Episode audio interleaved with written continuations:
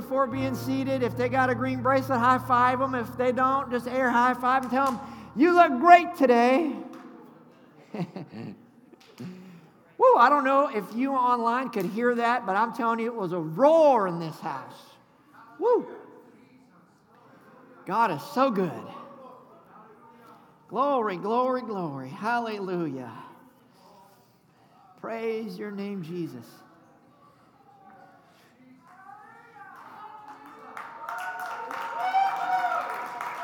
Woo, the Spirit is moving in here. Oh, hallelujah. We bless your name, Jesus. Hallelujah, hallelujah. You are our champion. Nothing we'll ever face will be bigger than you. The name of Jesus is greater than any diagnosis from any doctor. It's greater than any sin that your family member's under right now. It's greater than any addiction. It's greater than any oppression. It's greater than any principality or power or spiritual wickedness in high places. Oh, the name of Jesus is greater.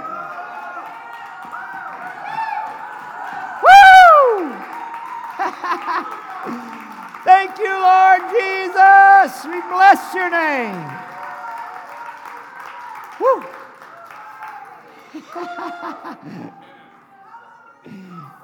Hallelujah. God is good. This place is crazy today. I like it.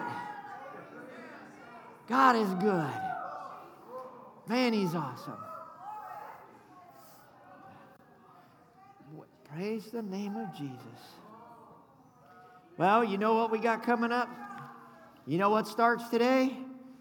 Small groups. Yes. Small group, small group, small group. You need to sign up, grab you a magazine.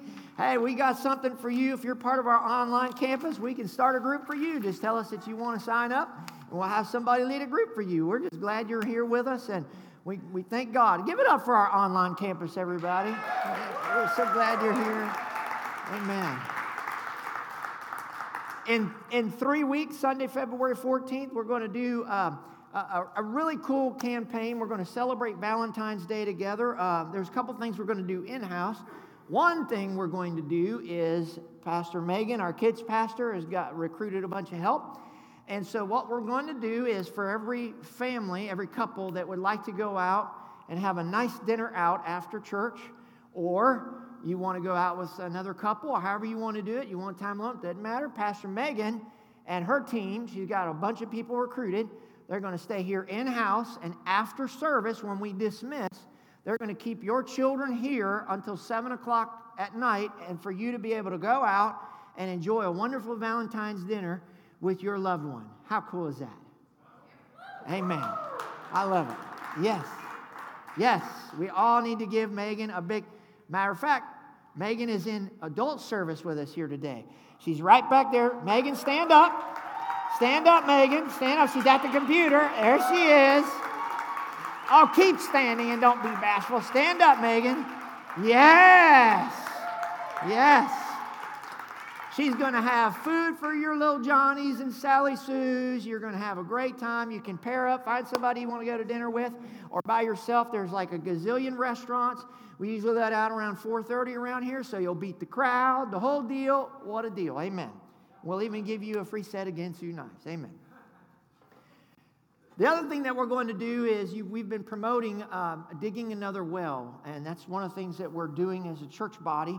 Is we are uh, going to? I think we're about only eight hundred dollars short of another well we're going to dig in Africa in a village. Listen, it gives fresh drinking water for a thousand people the rest of their life. That's huge and they get the gospel, and many of them get saved. Sometimes the whole the whole place gets saved. And so we want you to give to that. Now, now listen, that is an offering. Your, your tithe belongs in the house, and, and things like for wells and offerings, those are additional. That's that's something that you give over and above your tithe. And you say, God, I just want to, I want to, I want to bless you. I want to give to your kingdom. And so that's how that works. That's the way that works. Amen. Everybody say amen. So uh, there was one more thing, and I don't remember. Anyway, you got to sign up for your children so that Megan and her team know how many people are coming for Valentine's Day. and, um, and we'll go from there. I, am pretty sure I'm missing something, but um, Holly will take care of us. One more thing at offering time. Having said that, um, hang on to your bootstraps. Amen. Um, it's not an exaggeration that I have studied this along this series and subject. I, am trying to, I tried to figure it out. I, I have no way of knowing. I, I feel there's no question I, I've done over 50 hours of study on this subject last year alone, in addition to my other studies. I, I took the year and I went through and I wanted to see the things that we stand for as Americans Christianity, the Bible, uh, political beliefs as far as socialism versus capitalism, and abortions, and all the, the list goes on and on, racism and, and prejudice, and all the things that we're dealing with in society. And I took last year, and I, I, I feel pretty certain I, I put 100 hours, at least 100 hours study time into some of these subjects. Now, today I'm going to talk about are we a Christian nation? Next week, everybody say next week. I'm going to start uh, going into, I'm going to start kind of drilling down, and we're going to hit socialism versus capitalism. What does the Bible say? I know what me as a Southern boy from the South says, but what does the Bible say? And that's what we're going we're going to talk about now. If you missed last week, I encourage you to go back online, YouTube, um, our website, our Facebook, and watch the service on the Bible. How many of you know that the Bible is the Word of God after last week? Amen. How many knows that to be the, the fact? Somebody say amen. Um, and so we, we welcome Peggy Hines and Keith Endress and Ashley Branscombe online right now. Amen. You, we, we, you know, let us know you're online. We're going to give you a shout out too. Amen. But um, I, have got a lot of times in, invested in this, and I've got a lot in me on it. And I wanted to know for myself, you know, is the things we stand on biblical? Are the things we believe in as Americans centered in the Bible. Is that okay to ask? I mean, what, what, where are we at on this? So last week we dealt with the Bible is the Word of God, so now we know that. And before I start drilling down into all these different subjects, capital punishment, abortion, all these things that I'll do in the coming weeks, are we a Christian nation? Because we've been told by a recent president that we're not. And so I wanted to study for myself. Are we? Was he right? Was I? Am I wrong? Do, are we really a Christian nation? So Here's what I'm going to do. I'm going to throw a lot at you today. Here's what I want you to do. I don't want you to try to take notes. I want you just to sit back and absorb because I'm going to throw a lot at you. I'm going to put a lot on the screen today. And the reason I'm going to do that is to try to prove to you, one way or the other, are we a Christian nation? And we're going to dig way, way back, way back to Jamestown, way back to Plymouth Colony, way back to our founding fathers and the Declaration and, and so forth. And I'm very excited about it because I've come to a very good conclusion that I think you're going to be happy with. So, if you will stand for the reading of God's word, and we're going to dive in. And uh, we, like I said, we welcome everyone watching. Is America a Christian nation? Is America a Christian nation? And I just have one simple verse uh, Psalm 33 and 12. Uh, Psalm 33 and 12, you can just see it on the overhead. It says, Blessed is the nation whose God is the Lord. Amen. Blessed is the nation whose God is the Lord, the people whom he has chosen for his own inheritance. Father, I thank you so much for your word. I thank you for your awesome presence, and I thank you, Jesus, that you are the champion of all, our champion, our victor. Because of you, we walk through those pearly gates. So, God, now I ask you to anoint me to teach forth your word, not in word and tongue only, but also in power and in deed. I pray, Lord God, let the, the, the good seed of your word grow and bear forth fruit in our lives and be planted in the good soil of our hearts.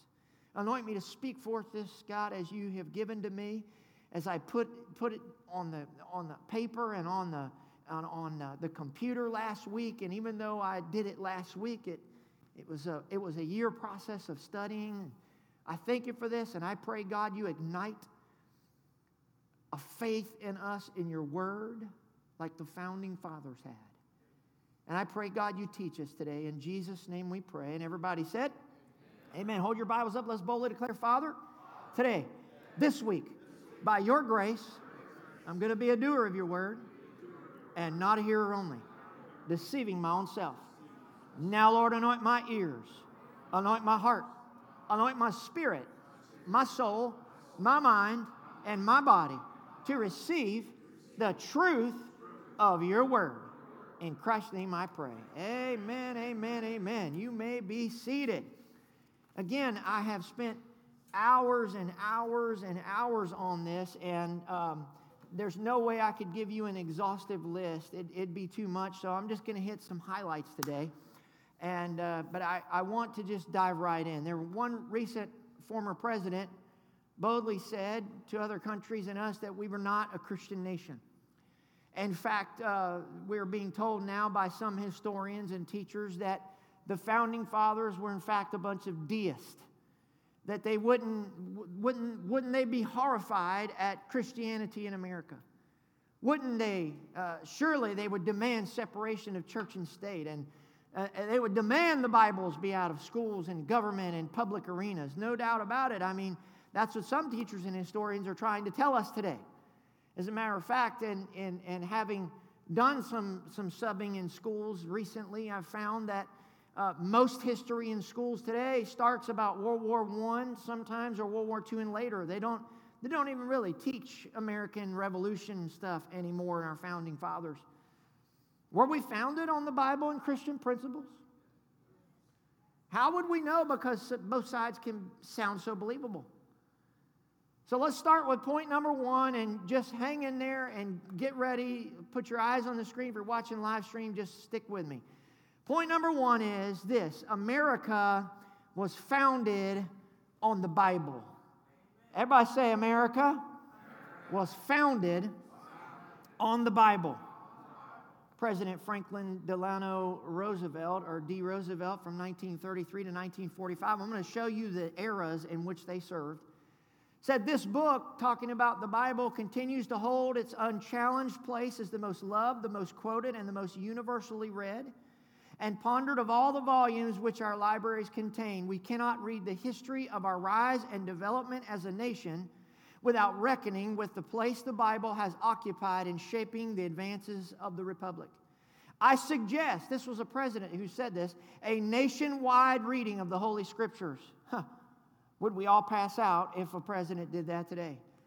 For a renewed, why? For a renewed strengthening contact with those eternal truths and majestic principles which have inspired such measure of true greatness as this nation has achieved.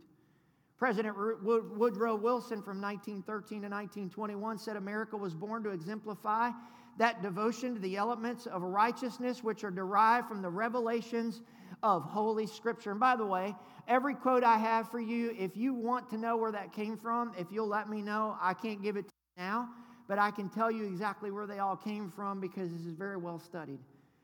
President um, Harry Truman served from 1945 to 1953, said the fundamental basis of this nation's law, listen, was given to Moses on the Mount. The fundamental basis of our Bill of Rights, listen, our Bill of Rights, freedom of religion, freedom of press, even though we may not like some of the fake news, but they still have freedom to print and press and do those things. The right to bear arms, the things that we hold dear. Here's what this president said. He said, The fundamental basis of our Bill of Rights comes from the teachings which we get from Exodus and St. Matthew, from Isaiah and St. Paul. I don't think we emphasize that enough these days.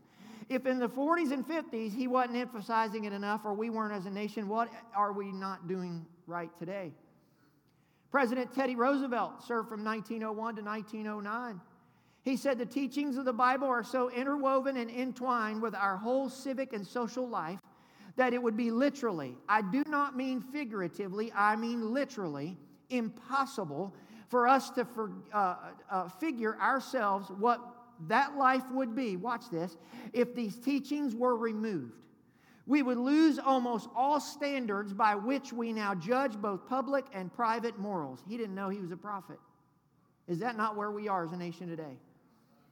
He goes on to say all the standards toward which we, with more or less resolution, strive to raise ourselves, almost every man who has by his life work added to the sum of human achievement, of which the race is proud, of which the, our people are proud, almost every such man has based his life work largely upon the teachings of the Bible. Folks, living by the Bible is way more than just the spiritual aspect of your life. When you apply these principles, it affects your health, it affects your marriage, it affects your job, it affects your creativity, it affects every single area of your life in a positive way. Somebody say a good amen.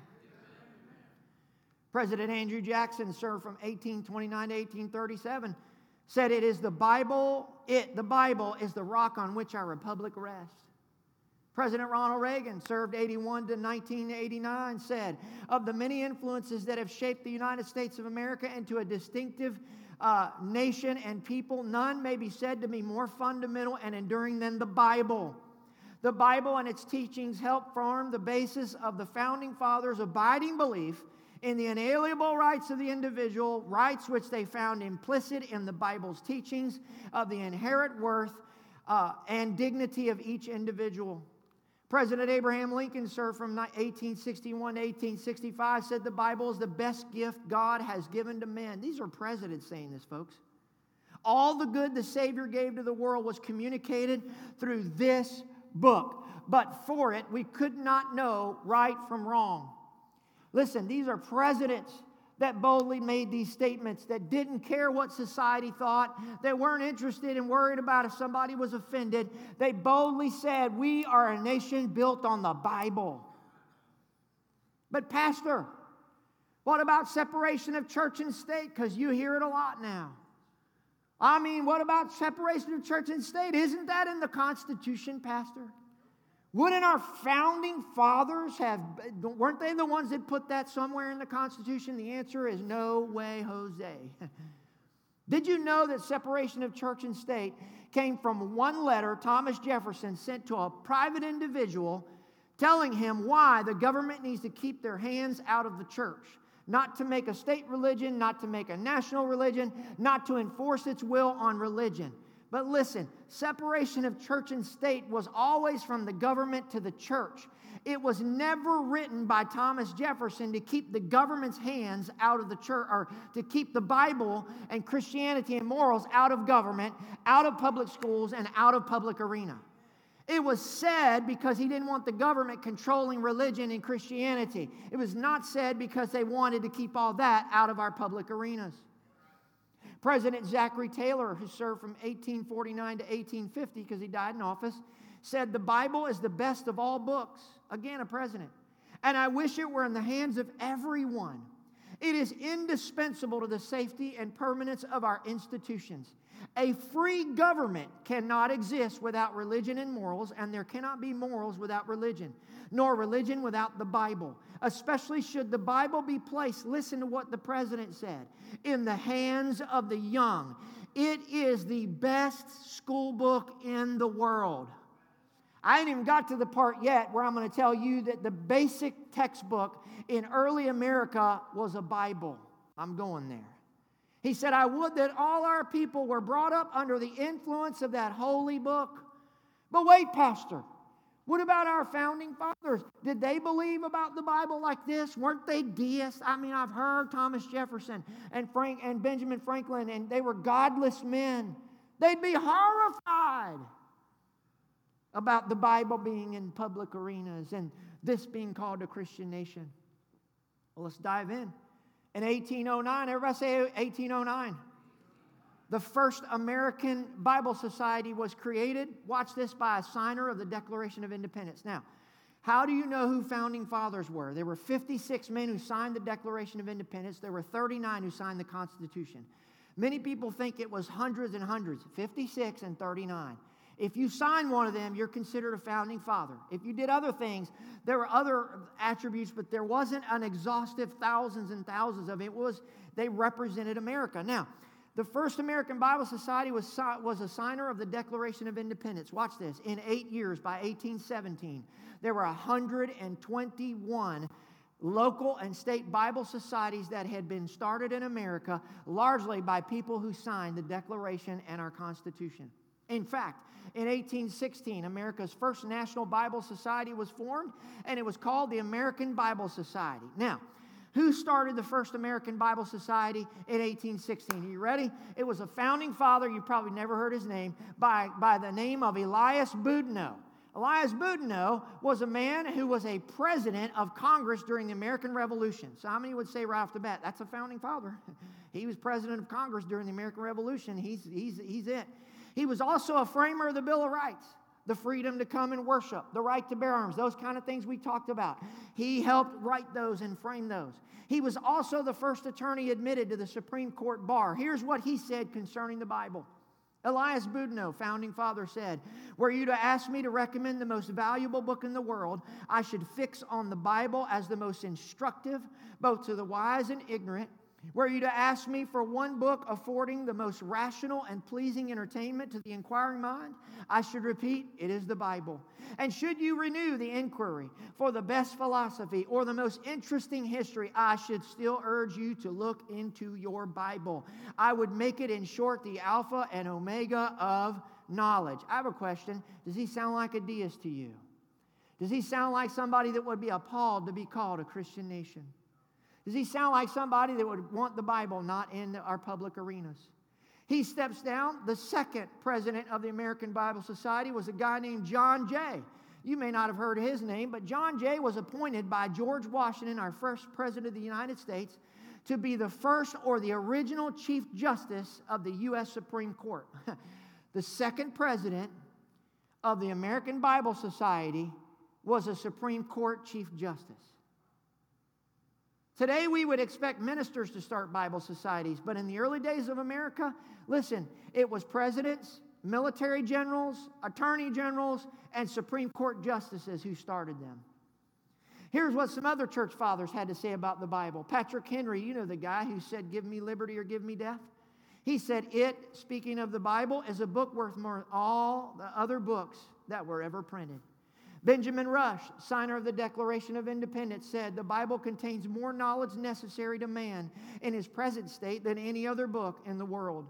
By renouncing the Bible, philosophers swing from their moorings. Moorings is an old English word which means anchor, like you anchor a boat or you tie it to a dock. He said philosophers swing from the anchors upon moral subjects. Listen, this is absolute truth.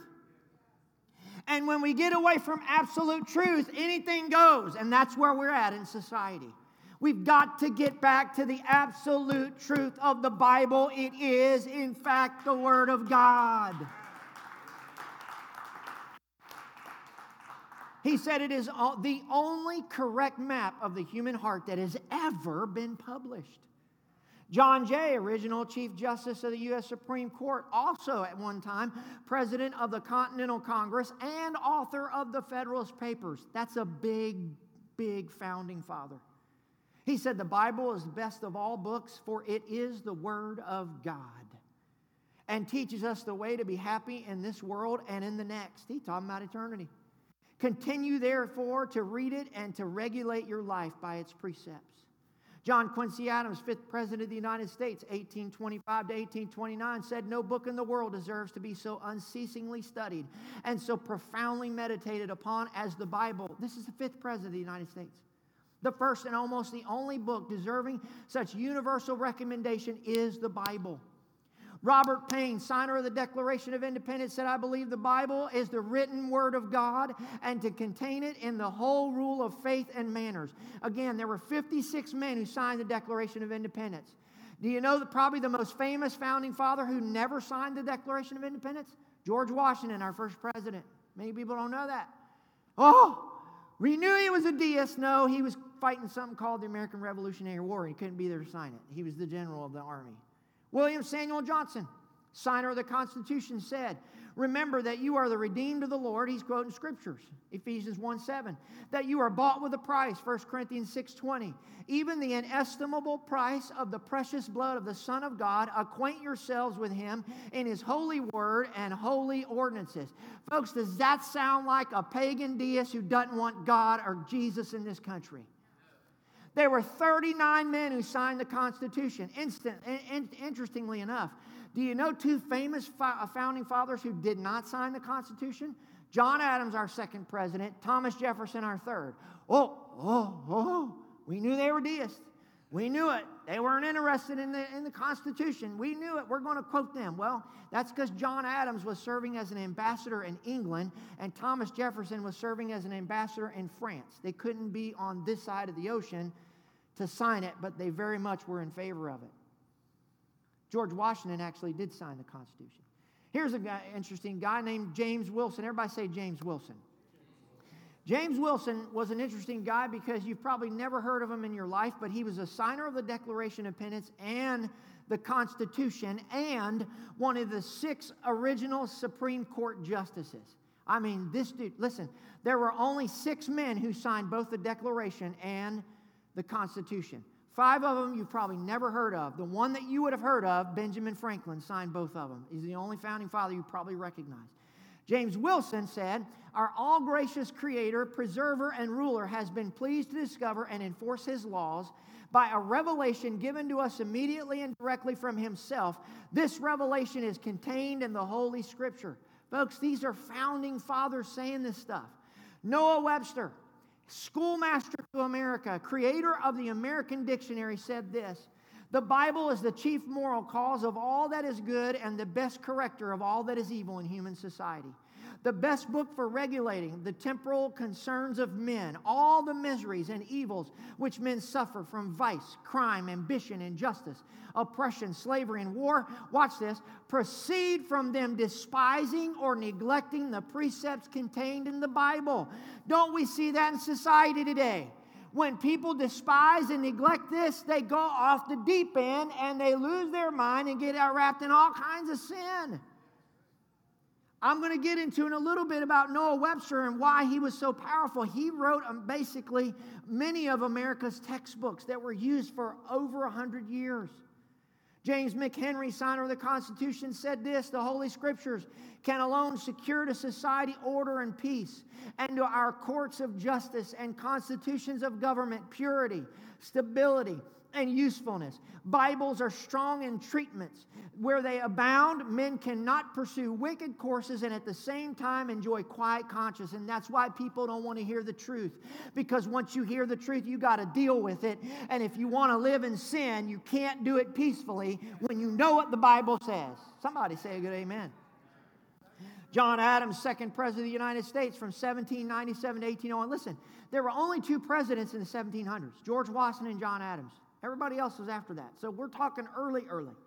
Signed the Declaration of Independence. He said, Suppose a nation in some distant region should take the Bible for their only law book, and every member should regulate his conduct by the precepts that existed there existed what a utopia what a paradise would this region be the bible is the best book in the world Folks, I don't know about you, but I have a question. Do these guys sound like they would not want the Bible in America? Do they sound like they're not Christians or don't want Christianity? Do they sound like the pagan, deist, godless people they're made out to be today? Well, that's the founding fathers. That's a few of them, but what about all of them? Are you ready for this? At the conclusion of the American Revolution, our founding fathers wanted all Americans to have Bibles. So in 1781, listen, this is before the Constitution is written that we live by now. A plan was put in motion by the Continental Congress to print America's first English language Bible. Watch this, it blew me away when I found this. On September 12, 1782, the full Congress, all of them, approved that Bible, and it soon began rolling off the present. They took taxpayer money printed Bibles so every American could have a Bible. Does that sound like a bunch of deists that don't like Jesus Christ or the Bible to you? Printed in the front of the Bible that you can still read today as a congressional endorsement declaring in part resolved that the United States in Congress assembles recommend this edition of the Bible to the inhabitants of the United States. Wow. One early historian wrote it this way Who will call in question the assertion that this is a Bible nation? Who will charge the government with indifference to religion when the first Congress of the states, watch this, assumed all the rights and performed all the duties of a Bible society long before such an institution had an existence in the world? In other words, the Congress saw there wasn't a Bible society. They said, well, we're going to be one. Print Bibles, give them to everybody. Folks, that's the way our nation was founded. Why is that important? Because we need to know that how we begin is how we need to remain. And we don't need to be ashamed about being called a Christian. We don't need to be ashamed about believing in the Bible. Everybody else is coming out of the closet. We may as well come out too. Woo!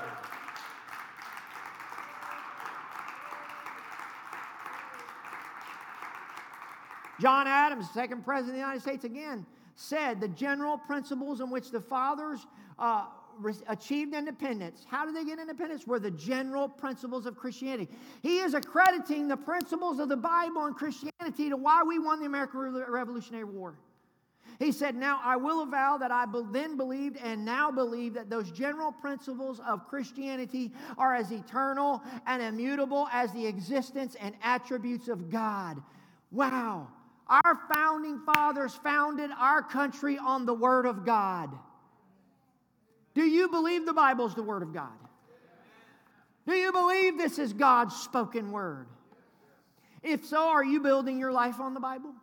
Are you building your finances on the Bible? Are you building your marriage on the Bible? Are you building up your children, raising them on the Bible? Are you building every aspect of your life on the Bible? Could you be accused of being a person of the Word? If early Americans built this country on the Bible and you're building your life on the Bible, watch this, it can be said of you that you're an American. If you're not building your life on the Bible, just a question could it be said of you that you're an un American? Secondly, America was founded on evangelism. Everybody say evangelism. Is the United States of America a Christian nation? Woodrow Wilson seemed to think so. President 1913 1921 said America was born a what? He called us a Christian nation.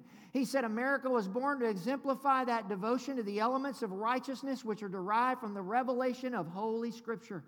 Are you ready? This is going to blow you away. Lyndon B. Johnson, 1963 to 69.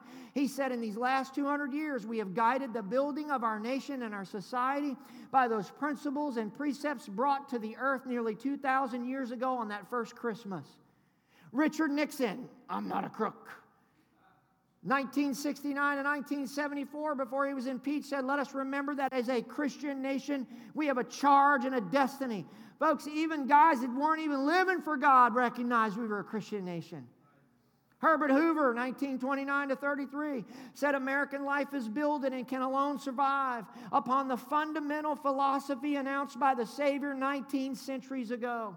Harry Truman, this is a Christian nation. In this great country of ours has been demonstrated the fundamental unity of Christianity and democracy. I want to tell you, I'm proud to be an American and I'm proud to be a Christian. And I will not hide it, and I don't care who likes it. We were founded on the Bible. We are a Christian nation, and in Jesus' name, we will always be a Christian nation. Well, Pastor, I hear what you're saying, but let's go beyond the presidents and the founding fathers. How really was America formed? I mean, how it started is how it got to remain.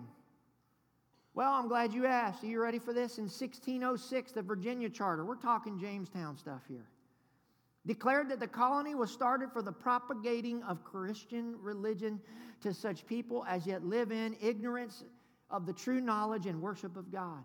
They said, We're starting this colony because we want to send the gospel of Jesus to this new world. The Mayflower Compact of 1620 declared that their endeavor was undertaken for the glory of God and the advancement of the Christian faith. In 16, the 1629 Charter of Massachusetts Bay Colony, folks, that's Plymouth Rock stuff declared that winning the country to the knowledge and obedience of the only true God and Savior of mankind and the Christian faith is the principal end of this plantation colony. They said, This is why we're here. We're here to win people to Jesus. The 19, or excuse me, the 1639 Fundamental Orders of Connecticut declared its main purpose was to maintain and preserve the liberty and purity of the gospel of our Lord Jesus Christ, which we now profess.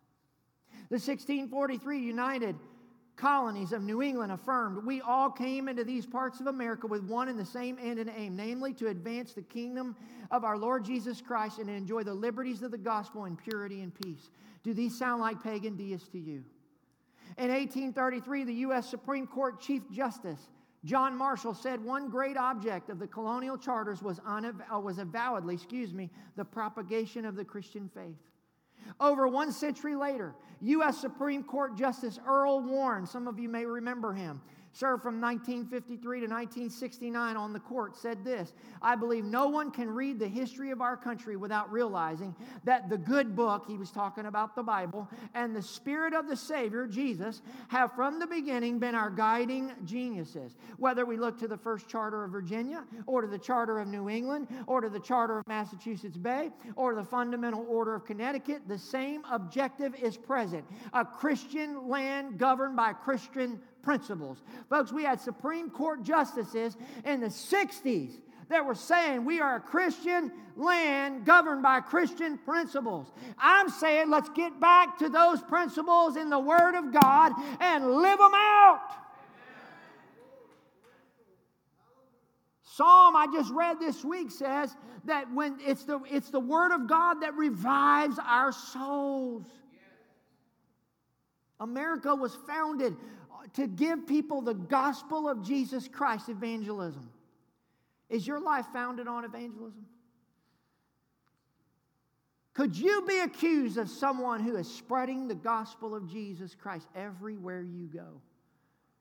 That's what they did. This was the first and foremost reason America began. It was their primary mission. So, if it's our primary mission, it can be said we're American. But I have a question for you. If we never evangelize, if we never share the gospel with anybody, not our workers, not our family, nobody, we hide our light under a bushel, could it be said about us that we're un American?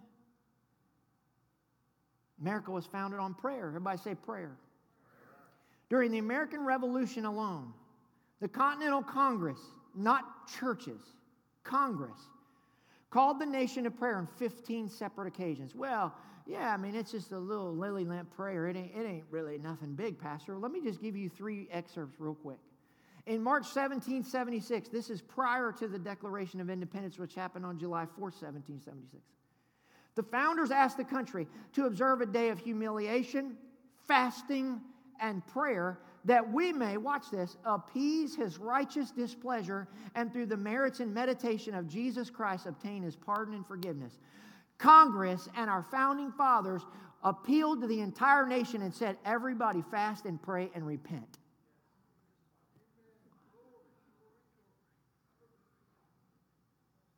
On November 1st, 1777, the founders asked the country to join the penitent confession of their manifold sins that it may please God through the merits of Jesus Christ mercifully to forgive and blot them out of remembrance, and to prosper the means of religion for the promotion and enlargement of that kingdom which consisteth in righteousness, peace, and joy in the Holy Ghost. Romans 14, 17. These are official prayer proclamations, folks, from our Congress.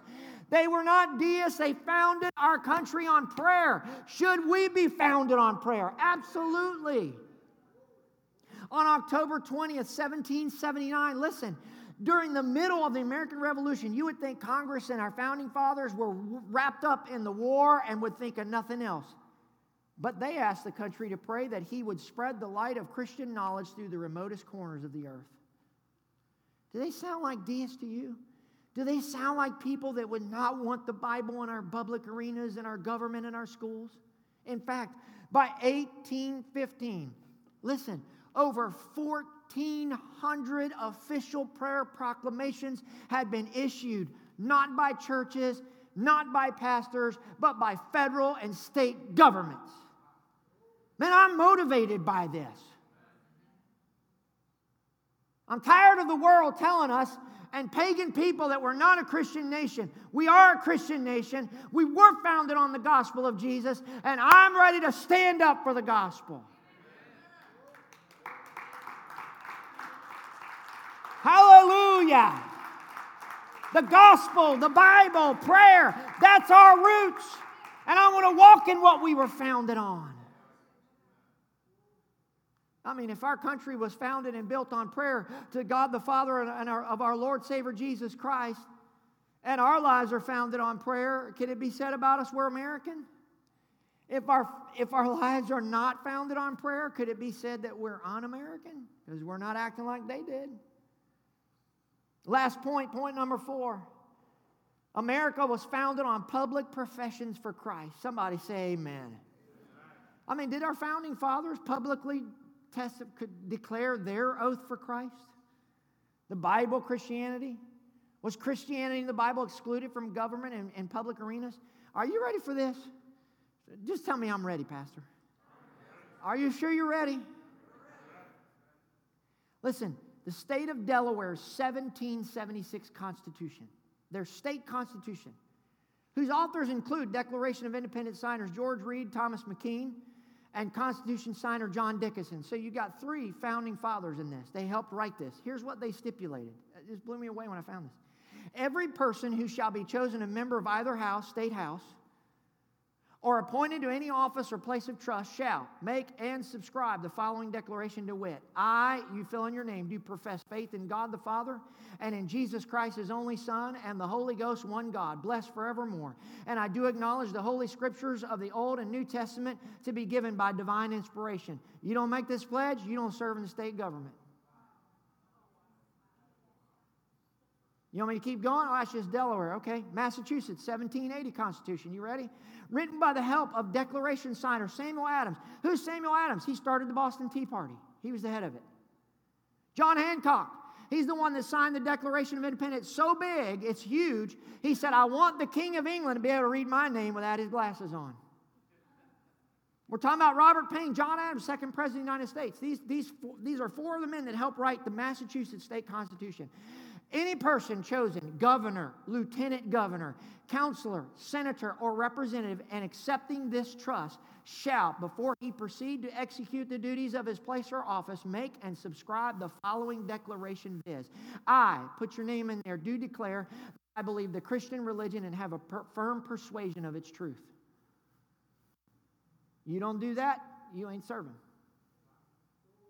1776, Pennsylvania Constitution which declaration signers Benjamin Franklin. Wait a minute, I thought this guy was a deist and he didn't want anything to do with God. Well, let's find out. Him and James Smith. You remember James Smith, the lawyer we talked about earlier, the Supreme Court justice guy? These are two signers of Declaration and Constitution. One third of the men, the total amount of men who signed both documents, here's what they wrote. Each member of the legislature, before he take his seat, shall make and subscribe to the following declaration viz. I do believe in one God, the creator and governor of the universe, the rewarder of the good and the punisher of the wicked. And I acknowledge the scriptures of the Old and New Testaments to be given by divine inspiration. In other words, they're, they're Christ centered. These are state constitutions. Do these men sound like deists to you? Do these men sound like they would come back from the grave and say, throw the Bible out of our public arenas, throw it out of our schools, get Christianity out? We don't want anything to do with that. No, it's the opposite. Would you publicly confess Christianity in the Bible? If you will, to make you American. Somebody say amen. You know a good way to, be, to, to publicly confess your love for Jesus and your is to be baptized in water. We got water baptism in here in two weeks. Listen, if you're in our online campus, we invite you to drive all the way up here in two weeks. We'll baptize you in water right here. Two weeks, we're going to baptize in water. Somebody say amen. amen. Listen, the Christian spirit in America was clear, so clear to the British that a man in England wrote, If you ask an American who his master will be, he will tell you none, but, and, and he has no governor either but Jesus Christ. Watch this. Between 1836 and 1847, Congress, everybody say Congress, commissioned four massive paintings to be hung in the rotunda of our U.S. Capitol. Those paintings are still hanging there today. You can see them. The four paintings were this two of them were Christian prayer services, one was a Christian Bible study, and one a Christian baptism. Everything to do with Christianity. Well, about 10 years later, in 1852 to 1853, a group of people that didn't like the word in the Bible said, We don't like these paintings, Congress, get them out. As a matter of fact, we want the Capitol to be a public building for public use only because up till that time, listen, the U.S. Capitol was the largest church in Washington, D.C., and had service every single Sunday out of it. They said, We don't want this anymore. Get this out. We don't want Christianity. We want Christian paintings. Get them all out. 1852, 1853. Here's how Congress responded. Are you ready? The House Judiciary Committee said, had the people during the revolution had a suspicion of any attempt to war against Christianity, that revolution would have been strangled in its cradle. In other words, if this wasn't about Christianity, we'd have never made it. At the time of the adoption of the Constitution and the amendments, the universal sentiment was that Christianity should be encouraged, not any one sect, denomination, in this age, there can be no substitute for Christianity. Congress said this. That in its general principles, it is the greatest conservative element on which we must rely for the purity and permanence of free institutions. Congress said if you want to remain free as a nation, it better be based on this book. Folks, that's Congress. Well, that's the House. What did the Senate say? I'm glad you asked. The Senate Judiciary Committee responded to these people and they said, We are Christians. Not because the law demands it, not to gain exclusive benefits to avoid legal disabilities, but from choice in education and in a land thus universally Christian. What is to be expected, what desired, but that we should pay a due regard to Christianity? 1856, the U.S. House of Representatives also declared the great vital and conservative element in our system is the belief of our people in the pure doctrines and the divine truths of the gospel of Jesus Christ. In the 1850s, they were still declaring we are a Christian nation. We have lived our lives based on this book. I want to tell you, it's high time we start praying in some more senators that believe like this, some more presidents to say, wait a minute, we are a Christian nation.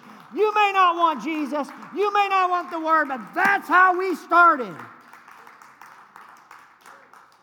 What about judges, Pastor? We've heard a lot. Well, okay, let me just give you a few. First, Chief Justice of the U.S. Supreme Court, John Jay, we talked about him. He served on the court from 1789 to 1795.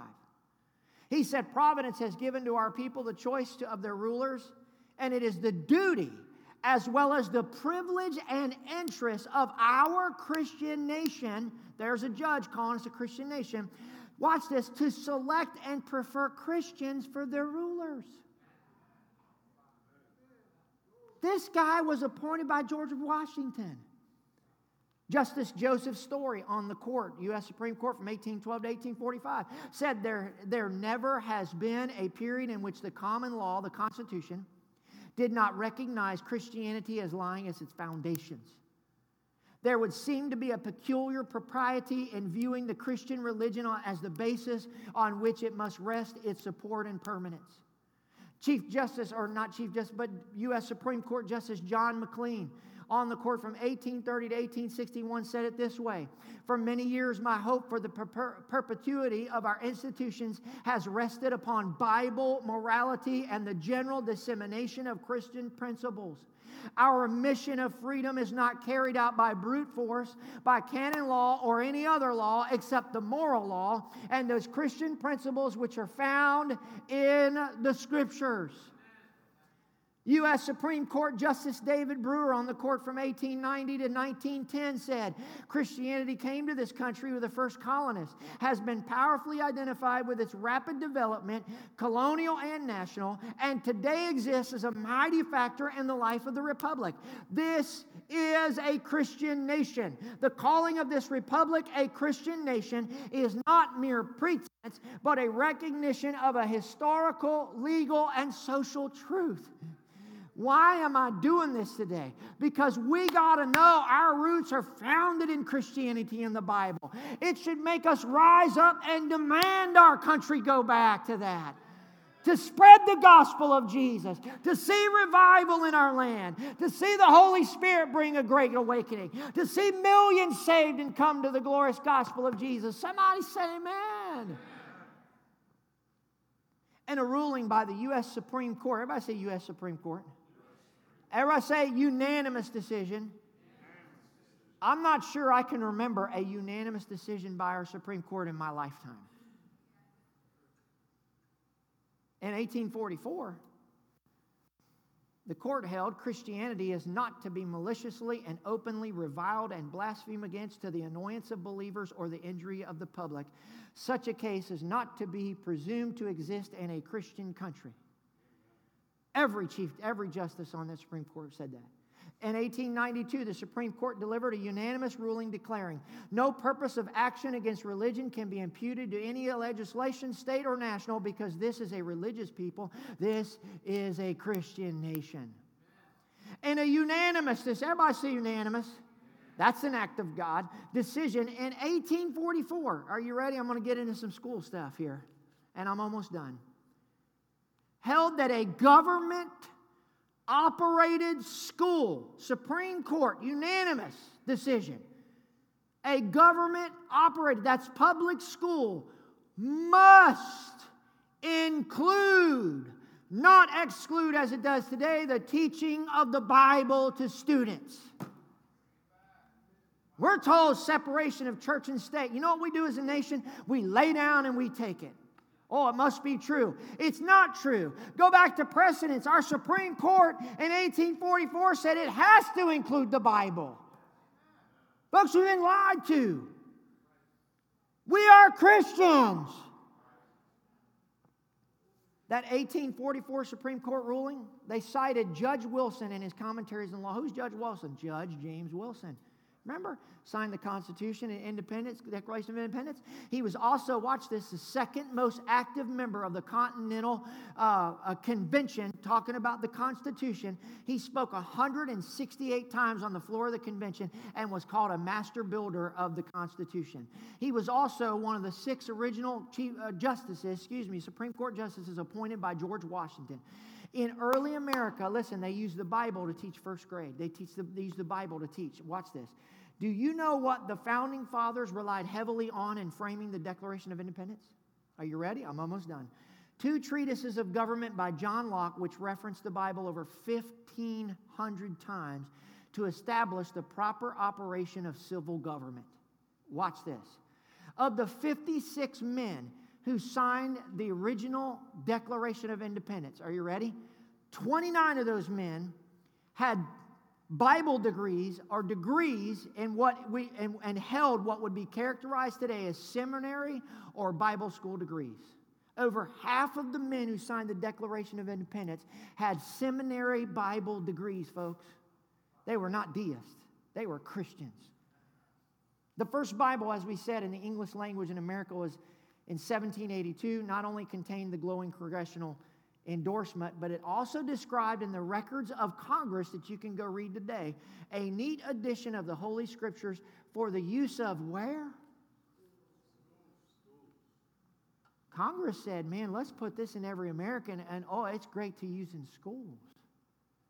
Noah Webster, his school books were used for decades, over a century after his death. Look at what advice he gave his students in public school textbooks. I would commend to you at this early period of life to become well acquainted with the scriptures and with the facts and arguments which support their authenticity and their divine origin. Nothing is more common, watch this, than for young men to fall into skepticism merely for want of a thorough knowledge of the scriptures.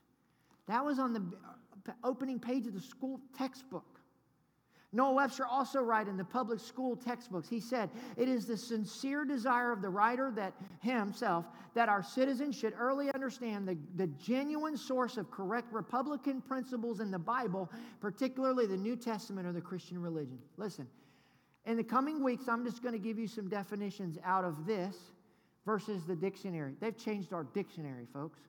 What I hold is one of my most prized possessions. It is the American Dictionary of the English Language, Noah Webster, 1828. This is when the first dictionary came out. This dictionary has words that are defined all the way through using Scripture to define them. I'm going to show you in the coming weeks comparisons of an American dictionary now versus this one from 1828 and show you they have changed the meaning of our words to take Scripture out of the definitions. Folks, this is a Christian nation. Let me close with this. The New England Primer was the first textbook ever published in America. It was published in 1690. Prior to that, the Bible was the main textbook, and even after that, it was one of the main textbooks. The New England Primer was the basic textbook for all schools starting in 1690. It was printed in Boston and became America's first purely American textbook. All the way, watch this, into the 1930s. 1690 to the 1930s. I'm going to blow your mind. Are you ready for this? Everybody say, get ready. The primer back in those days, you didn't have like first grade, second grade, third grade. But they used the primer to teach kids to read. When they, when they were trying to teach kids to read, it would be the equivalent of a first grade textbook. So the New England primer was the one that they taught kids to read. It would be what you would call today a first grader book. For over 200 years into the 1930s, our nation used the New England primer. They taught them to read. The founding fathers were raised on this textbook and they reprinted it to ensure their children and their generation would have it. Guys like Benjamin Franklin, Samuel Adams, and so forth. So, for well over 200 years, listen, this is how they taught first graders in this country the alphabet. Are you ready? Everybody, look on the screen right here. A. A wise man makes a glad father, but a foolish son is the heaviness of mother. Proverbs 10:1. B. First grader, we want you to know your alphabet. B, better is little with the fear of the Lord than great treasure and trouble therewith. Proverbs 15, 16. C, come unto Christ, all ye that labor and heavy laden. Folks, they taught kids the scriptures when they taught them their ABCs.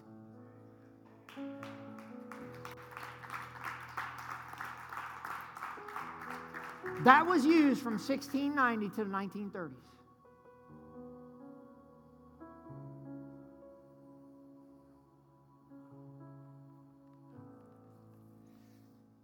So, what's the problem in America, Pastor?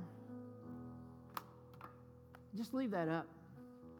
I mean, P. Peter denied his Lord and cried. I love it. You know what the problem is in America? It's not sin. Problem in America isn't people that don't want to live right. The problem in America is Christians have quit acting like our founding fathers. We've quit praying. We've quit fasting. We've quit total commitment to God. We've quit a total reliance on the Holy Spirit. We, we, have, we, have, we, we have reduced Christianity to maybe showing up for an hour, hour and a half on a Sunday, praying a nice little cute meal over our meal, maybe a little bedtime prayer. We spend two minutes a day with God and 16 hours a day in TV and other things, and we wonder why our nation is going to pot.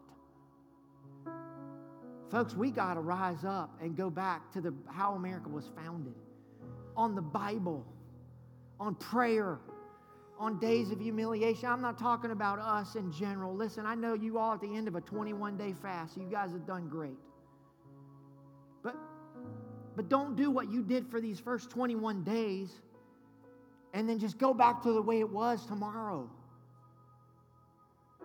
How many of you have spent a lot of time in prayer these last three weeks? I'm sure you had. You get hungry, you can't eat. There's man, I whatever.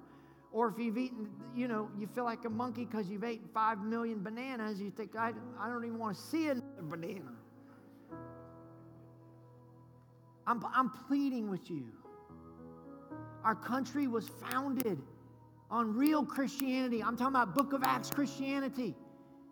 And we saw a great awakening. John Edwards and some of the greats. Let's see a great awakening again. God is looking for a body of people like you, those of you watching online, like me and here. He is longing for a group of people to say, Man, I'm going back to the pages of the Bible.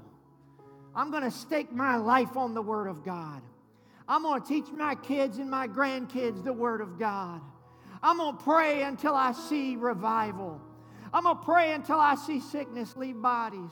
I'm going to pray and believe until diseases fly right out of bodies. I'm going to worship God till the presence of God shows up and till the power of God hits until I see the gifts of the Spirit. All things like tongues and interpretation and the gift of prophecy, things like the gift of faith and the gift of miracles and the gifts of healing, things like a word of wisdom and a word of knowledge and discerning of spirits. It didn't die in the book of Acts, it's for today.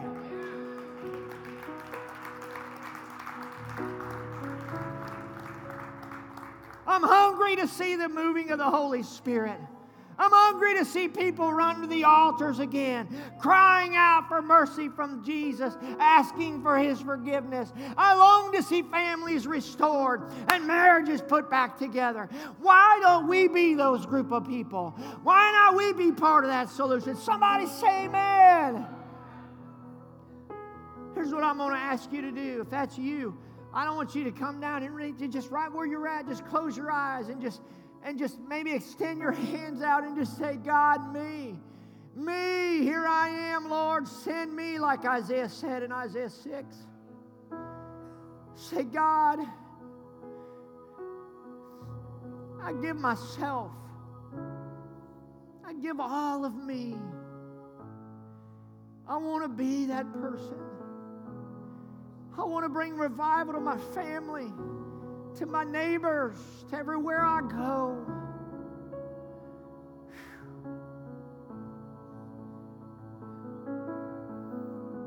He said in Romans 12, 1 and 2, I beseech you, therefore, brethren, by the mercies of God, that you present your bodies. That's all of you, a living sacrifice, holy and acceptable unto God, which is your reasonable service. And be not conformed to this world, but be transformed by the renewing of your mind, that you may prove what is that good and acceptable, and perfect will of God. Will you surrender yourself today?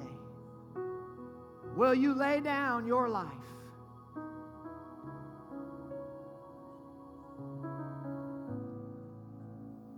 Come on, if you're if that's you, just surrender yourself now to him. Just tell him. Say, Lord, I'm in. Let me use a poker table term. I'm all in, Lord. I'm all in.